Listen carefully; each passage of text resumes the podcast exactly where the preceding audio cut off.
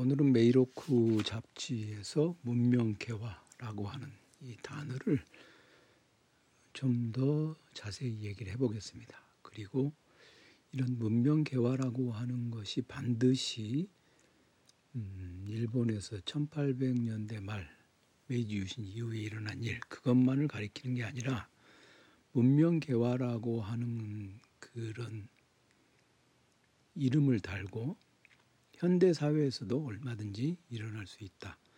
그것을 한번 음, 생각해 보려고 합니다. 어, 1875년 4월 16일에 니시무라 시케키가 그 연설을 했다고 합니다. 그 연설이 이제 서양단어 12개에 대한 풀이 문명개화. 근데 이제 여기 보면 그렇게 돼 있죠. 근래 우리나라에서 구미의 학문이 크게 열리고 여항의 어린아이도 서양어를 말하기 이르렀다.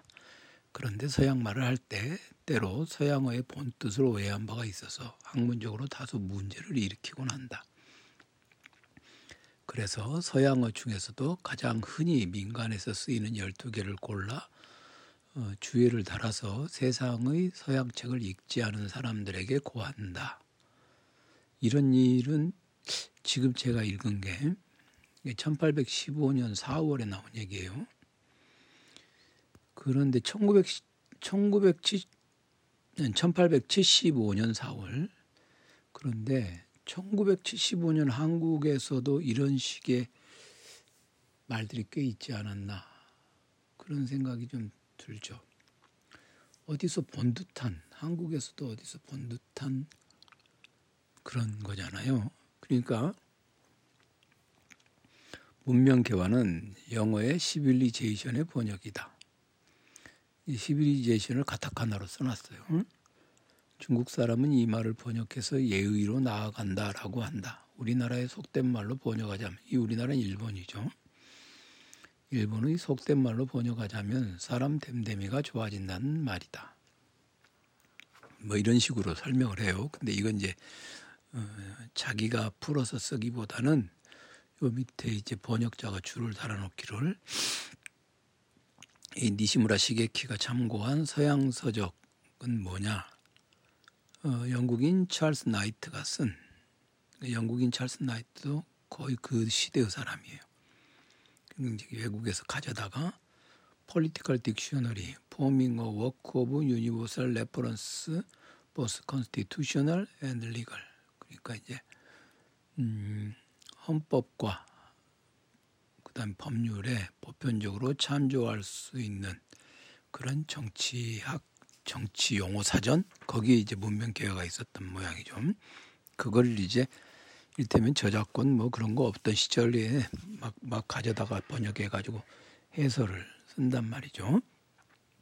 그것을 이 번역자 이세범 씨가 어, 문명 개화 라고 하는 음, 그것에 접근하는 어, 네 가지 방식 오쿠보 토시아키에 그걸 이제 설명해 놨습니다. 그러니까 역, 문명 개화라고 하는 게 뭐냐? 역사적 현상으로서 문명 계약이라는 시기적 범주를 설정하는 방법. 자, 이거 가지고 얘기를 해보자면 문명 개화를 하는 시기가 따로 있느냐? 문명 개화를 하는 시기가 따로 있느냐? 그건 아니죠. 이를테면 우리가 그 개화기 지식인들 해가지고 구한말의 지식인들에 대해서 얘기를 한다 이 말입니다. 그런데 그런 일이 꼭 그때만 일어났느냐? 그건 아니에요. 그러니까 둘째가 사상으로서의 문명교화죠. 언제 어디서나 언제 어디서나 우리가 뒤처졌다라는 자각이 들 때면 문명교화를 해야 된다. 그 문명교화의 모범은 서양에 있는 것이죠. 서양에 있는 것을 보고 우리가 문명교화를 해야 한다라는 생각은 개화기 지식인들만이 가졌던 것은 아닙니다. 그러니까 사상으로서의 문명 개화, 문명 개화라고 하는 것을 하나의 본받아야 될 법례로서 설정한다면 그게 그렇게 설정을 하고 그것을 본받는 일을 하는 시기, 그 시기는 바로 특정한 역사적인 과거의 일이 아니라 오늘날에도 일어날 수 있는 일이다. 그런 얘기죠. 그리고 셋째가 메이지 신정부가 내걸었던 정책의 기조로서의 문명계와 이제 정부가 이런 것에 을 장려하는 일이 일어나게 되는다. 그런 거죠. 그리고 이제 마지막으로 세간에서 일어나는 현상 일반으로서의 문명교화를 파악하는 방법 그랬는데 자 정부에서 정부에서 정책 기조로 추진을 하고 그다음에 이것은 외국의 사례를 가져다가 외국에서도 이러이러하니까라고 음, 법례를 삼아서 그것을 하나의 사상으로까지 사상 운동으로까지 전개하고 그러면 바로 그게 역사적 현상으로서의 문명기 개화기가 되는 것이죠. 이런 것들은 반드시 구한말에만 일어났던 건 아닙니다. 음, 저는 그런 그런 이, 이 문명 개화라는 말을 보면 그런 경험들을 많이 이게 그게 떠올라요. 떠올라요. 이를테면 제가 그 중고등학교를 다니던 시대가 딱 70년대거든요. 한국의 70년대. 한국의 70년대가 저, 제, 저, 제가 경험하기로는 문명개혁이에요. 한국의 70년대가 문명개혁이었어요. 이때는 박정희 시대에 어, 카이스트를 이게 세우고 어, 과학 과학 입국 막 이런 거 하잖아요. 과학이라고 하는 것, 과학이라고 하는 것이 음, 말하자면 선진국으로 가는 지름길이다, 출발점이다. 과학이라고 하는 게 굉장히 중요하다. 과학 입국이라는 얘기를 하죠. 그리고 이제 지금도 기억이 나는 게 그 유명한 사람이 있어요. 조경철 박사라고 아폴로 박사라고 그랬죠. 그 유명해진 이유가 그 저는 아마 봤을 거예요. 우리 집에 제가 어렸을 때 테레비가 있었거든요. 테레비가 있었어요. 그 제 기억으로는 테레비가 있었어요. 왜냐하면 돌아가신 아버지가 그걸 그런 신문물을 되게 좋아하셔가지고 그런 거 봐야 된다. 막 그렇게 해서 사셨을 거예요 아마.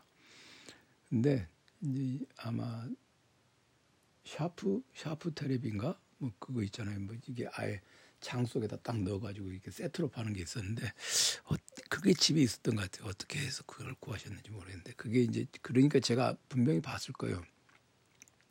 아폴로 11호의 달 착륙 생중계가 그 KBS에서 있었는데 그게 1969년이거든요. 그럼 제가 이제 국민학교 다닐 때라 이거 봤을 거예요. 그리고 근데 이제 그때 조경철 박사가 어, 달 착륙 생중계를 했던 거예요. 그래가지고 이제 아폴로 박사라는 별명을 얻게 됐는데 이 사람이 어, 이, 이 양반을 이렇게 찾아보니까 그 보통 양반이 아니에요. 그러니까 그때만 해도 그때만 해도 영어를 더 거의 동시 통역할 수 있는 수준으로 구사하고 그럴 수 있는 능력을 가진 사람이 없었죠. 그러니까 이제 미국에서 중계하는 것을 화면을 받아서 말하자면 시간차로 해설하는 거 그런 걸 이게 보여줬는데 그래가지고 그 무렵에 음 이제 그 60년대 말 70년대 그 무렵에 우리나라의 대학교에도 어, 대학교에도 이렇게 그 천문학과 이런 게 세워지고 어, 설치되고 그랬죠. 그러니까 그런 면은 문명교화죠. 그러면서 이제 가정을 해준 칙, 그 다음에 이제 가슴에다가 이렇게 항상 이 금주에 그 무슨 구호, 뭐 혼분식을 장려하는 운동 그런 거 있죠. 그게 다 신사회 운동, 신문화 운동, 그 다음에 뭐 손을 씻자, 뭐 이런 거 진짜 말도 안 되는 캠 지금 생각하면 너무나 어이없는 그런 캠페인들이 계속 그 다음에 지금은 그런 신문이나 이 그 신문이나 그런 데서 그걸 볼 수가 없는데 어, 그때만 해도 일본이 선진국이죠. 그러니까 가까운 일본만 해도 뭐 이런 얘기를 해요. 그러니까 일본은 식민지 배를 했던 제국의 본국으로서의 증오의 대상이면서도 동시에 어떻게 어떻게 해서든지 따라잡아야 하는 음, 따라잡아야 하는 그런 나라인 거예요. 그러니까 가까운 일본만 해도 선진국의 사례를 들자면 요새 TV나 뉴스 이런 데서 선진국의 사례를 들자면 이런 얘기 안 나오잖아요. 우리나라도 약간 유사 선진국이라 지금은 그 동남아시아라든가 또는 중앙아시아라든가 이런 그 그런 데서 그런 데서 우리를 이제 하나의 모형으로 삼고 있는 중이에요. 그러니까 지금 70년대, 60년대 한국에서 일어났던 일들이 지금 그런 나라에서 일어나고 있는 거죠. 그러면 구한말의 문명교화가 문명교화가 박정희 독재 시절에 한국에서 일어났던 것이죠. 그리고 그렇게 한국에서 일어난 그런 것들이 다시 이제 뭐 새마을 운동을 본받지 않은 등 그런 얘기가 있다잖아요. 사실인지 아닌지는 모르겠어요. 새마을 운동을 새마을 운동이라는 게 전형적인 문명 개화 운동이거든요. 뉴타운 아니요 뉴타운 새마을 운동. 마을길도 높이고 초가집도 없애고 그죠? 우리 모두 일어나 새마을을 만드세. 새마을에 노래가 있어요. 박정희가 작곡했다든가 박정희 둘째 딸이 작곡했다든가 가사를 박정희가 지었다든가 어쨌든 그 집안에서 누군가 했다고 그러는데 그래 그런 그래 믿어줘야지 뭐 어쩌겠습니까? 근데 그러니까 새마을 운동 뭐 그런 거 있죠. 그런 것들이 다 문명 개화 운동에 들어가는 것입니다. 그러니까 문명 개화라고 하는 것은 언제 어디서나 일어날 수 있어요. 21세기에 이 지구상에서 어딘가에서 문명 개화 운동이라는 게 일어납니다. 그런데 반드시 문명 개화 운동은 그러니까 그것이 일어나는 시기가 바로 문명 교약이가 되는 거죠. 그게 역사적 현상으로서의 과거가 아니라 그 다음에 그것은 어, 사상으로서의 문명 개화라고 하는 것은 반드시 자기네들이 놓여 있는 처지, 그 문명 개화 운동이 일어나고 있는 나라의 처지가 먼저 어, 아주 뼈저리게 느껴지고 본받을 나라를 설정합니다. 그러니까 본받을 문명을 설정을 하죠. 오늘날에는 일본을 보고 본받자 뭐 그런 거 하나도 없잖아요. 근데 지금 현재 이제 그 문화지체 현상이 일어나고 있는 그 뉴라이트 같은 쓰레기들은 아직도 일본을 본받아야 될 그 무엇으로 생각을 해요. 그러니까 문명계화 구한말의 문명계화에서 벗어나지 못했고 박정희 시대의 문명계화에서 벗어나지 못했죠. 지금 우리는 본받아야 될 나라는 없어요. 본받아야 될 나라는 없어. 오히려 이제 뭔가를 만들어내야 되는데 못 만들어내고 있기 때문에 창조라고 하는 것은 본받아서 되는 게 아니거든요. 그런 것이 안 되니까 이제 거꾸라져 버린 그런 측면이 좀 있죠. 그러니까 둘째로서는 사상으로서의 문명계화 그것 안에는 반드시 어, 현재 그 문명계화 운동이 일어나고 있는 나라의 처지에 대한 뼈저린 반성과 그 반성을 하나로 집약을 합니다. 그러니까 이제 뭐, 뭐 이제 가정의뢰 준칙 이런 거 만드는 거 있잖아요. 그런 것들 아주 그런 역사적인 맥락 없이 못마땅한 것들이 싹 총 싸그리 망나가 돼 망나가 돼서 그것을 고쳐야 됩니다. 그때 고쳐야 된다고 주장되죠. 그렇게 주장되면서 동시에 무엇을 기준으로 삼아서 고칠 것인가 하는 것이 나오는데 그것도 어 이를테면 일본의 그 예전에 로크메이칸에서 뭐 요리는 프랑스 요리, 뭐는 뭐 이런 식으로 가져오듯이 어떤 한 나라의 어떤 한 나라의 그런 문명 체계를 규모 있게 수입해 오는 게 아니라 이것저것 가져다가 막 땜빵질을 하죠. 우리나라는 아직도 대학에서 외국에서의 그 학위 이런 것들을 굉장히 중시하는 걸 보면 아직도 문명 기학에 있는 게 틀림없는 것 같아요. 음, 저는 그렇게 할 필요가 없다고 생각하는데 어쨌든 문명 기학이 예, 들어있는 것 같아요. 그 다음에 이제 세, 셋째로는 그것을 추진하는 주체가 아, 민간 아래로부터의 민간의 운동이라기보다는 주로 정부가 내걸어서 정부가 내거는 정책의 기조로서 채택이 되죠. 그 문명 개화가. 그러다 보면 이제 그것이 세간에 널리 퍼지는 현상 일반으로까지 가게 된다. 제가 오늘 드리고 싶은 말씀은 뭐냐면 이제 로크 메이, 메이로크 메이로크 잡지를 한 번씩들은 보시라. 이건 뭐 책 소개하면서 그 얘기는 하나마나 한 얘기고 뻔한 얘기인데 이 문명 개화라고 하는 것이 과거에 일어났던 어떤 그런 사건만을 가리키는 것은 아니다는 것이죠. 그리고 이제 하버드 체아베크 세계사의 그 이 문명 개화에 대해서 이 논의하고 있는 필자의 의도도 그거죠. 문명 개화라고 하는 게 시빌리제이션이 되었건 아니면 뭐 인라이트먼트가 됐건 아프클레링이 되었건 그것이 유럽에서 원래 사용되던 맥락과는 아주 다르게 그것이 수출된 또는 그것이 침입해 들어간 그 지역에서 그 지역의 맥락 속에서 재개념화돼 가지고 그것 자체의 동력을 가지고 문명 개화가 어, 펼쳐져 나간다. 그것을 주목하는 것이 상당히 문화적 문화 문화 연구에 있어서는 중요한 논점이 된다. 그 얘기를 이제 이 저자가 이 필자가 하고 싶었던 것이죠. 그거를 그래 그걸 생각해 보면 음, 썩 괜찮을 것 같습니다. 한국 사회 한국 사회 안에서도 또 이제 문화 문명개화라고 하는 것이 일어나죠.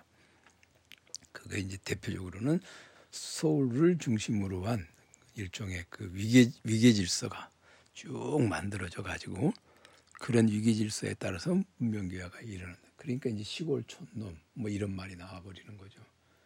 그런 말이 참 그 좋지 않은 건데 그런 점에서 문명개화라고 하는 것을 생각해 볼 필요가 있다는 것입니다.